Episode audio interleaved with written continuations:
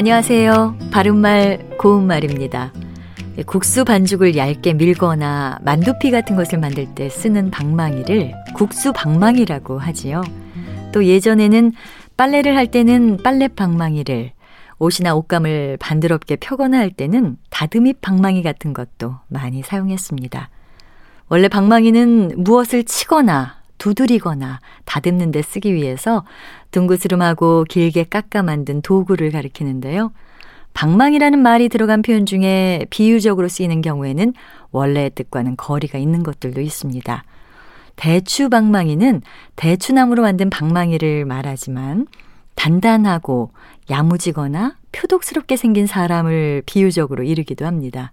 참고로 대추 씨는 대추의 씨처럼 키는 작지만 야무지고 단단한 사람을 비유적으로 이르는 말입니다.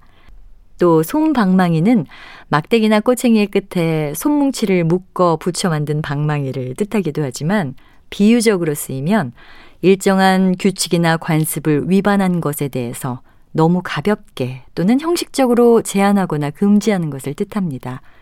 솜방망이 처벌이라든지 솜방망이 징계와 같은 표현 많이 들어보셨을 겁니다. 그리고 한방망이는 한번 크게 때리는 매나 모진 꾸지람을 비유적으로 이르는 말이고요. 한방망이 때리다 이런 표현으로 쓸 수 있습니다.